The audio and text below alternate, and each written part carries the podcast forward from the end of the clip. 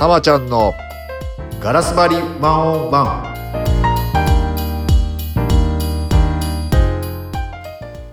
ン。今どんなステートですか？こんにちは、エグゼクティブコーチ玉本です。今日はですね、ステートファーストのよん証言っていうお話をさせていただきます。で、このステートファーストのよん証言というとですね、実はこの本を見ていただくと一番もうスッとわかるんですけれども、この本、ステートファーストのこの本のカバーのこの折ったところですね、もう開いてすぐのところにこの図が書いてあります。で、ステートファーストのよん証言、少しこの口頭でだけで説明するのが難しいかもしれないんですけれども、ちょっとトライしてみますね。えー、まあよん証言ということなので、あのー、まあ、えー、矢印がですね、左から右の矢印と、えー、上下から上のこの縦の矢印をクロスさせて、でよっつのその、えーまあ、プロットができるんですけれども、その よん, よっつをこのよん証言というふうに言ってます。で、この左から右へのこの矢印、これが、えー、目標を達成するかしないかなので、左から右へ矢印を立てると、えー、左側が未達成ですね、目標未達成から、えー、右の方に、えー目標を達成した状態になっていく。で、下から上、これはその、ま、間のこのステートですね、えー、感情状態、えー、下が苦しい状態で、それが上に向かって矢印を引っ張って、えー、幸せなステートに向かう、向かうと、そういう矢印で、えー、あります。で、第一証言を左上なので、目標未達成ですけれどもステートの良い状態で、第二証言が右上なので、目標を達成しているしステートも高い状態で、次はですね、第三証言なので、まあ、目標を達成していないしステートも良くない、まあ、一番良くないパターンですね。で、だいよん証言、これが、えー、ステートが苦しい状態、えー、だけれども目標は達成していると、そういう状態です。で、えー、この本でも説明しているのは、あ、我々は、えー、だいに証言で、えー、目標を達成してステートも高い状態、良い状態、これを、えー、成功と言いますと。で、これを両方を、えー、叶えるのがステートファーストのやり方だと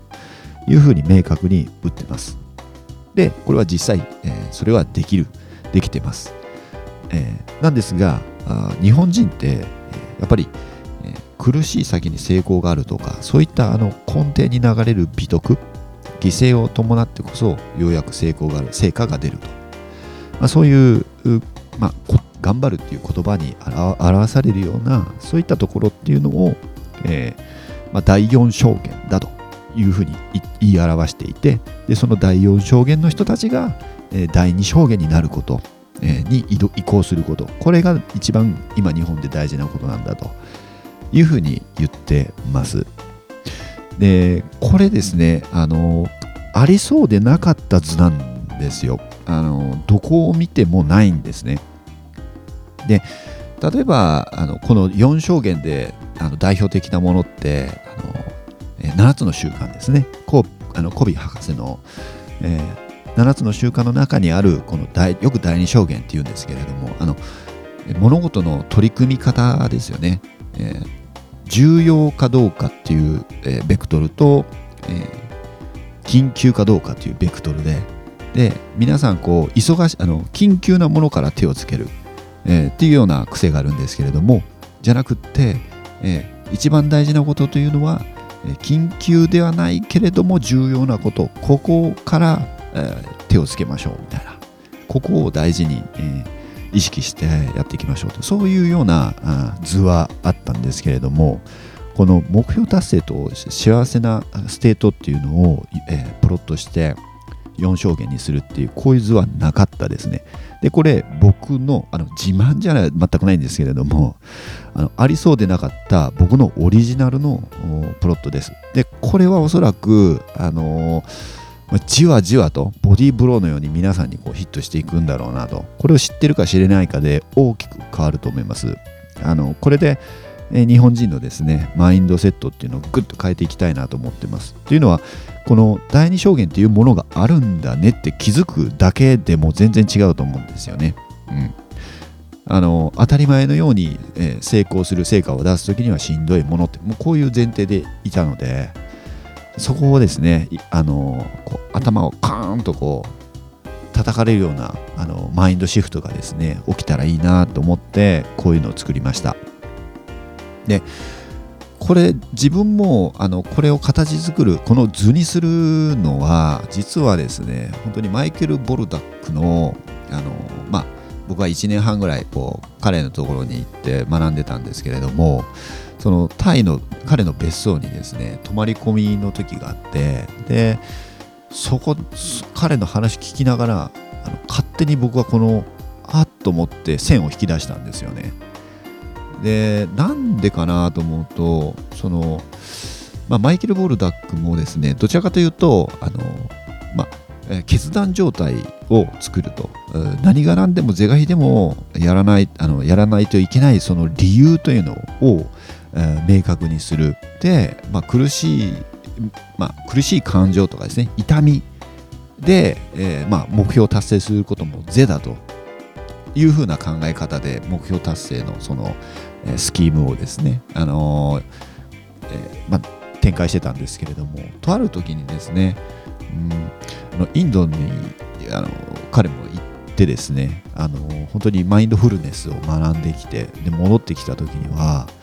あの苦しみを一切こうなくすみたいなことを 言, って言い始めてですね、でこれ真逆を言ってるように僕には聞こえてたんですけれども、まあ、よくよく僕も自分で考えて、この人本当真逆言い出したなとか思ってたんですけれども、結局はそれって、えー、最終的にはつながるなと、えー、目つまりは目標を達成するということと、そのマインドフルネス、うん、っていうこの、まあ、いい状態を保つということ、これって、えーまあ、同じことというか、これ両方叶える、これが本当の成功だっていうところにいよいよ気づきまして、いやそれを言ってる人そんなにいないよなというふうにあの思いまして、で、まあ、それをこう、うん、一人ですね、あのマイケルの話を聞きながら、実はもうゾーンに入ってましたね。もうこれ気づいた時にパパパパーっとこう書いて、えー、あ、こういう風に、あのー、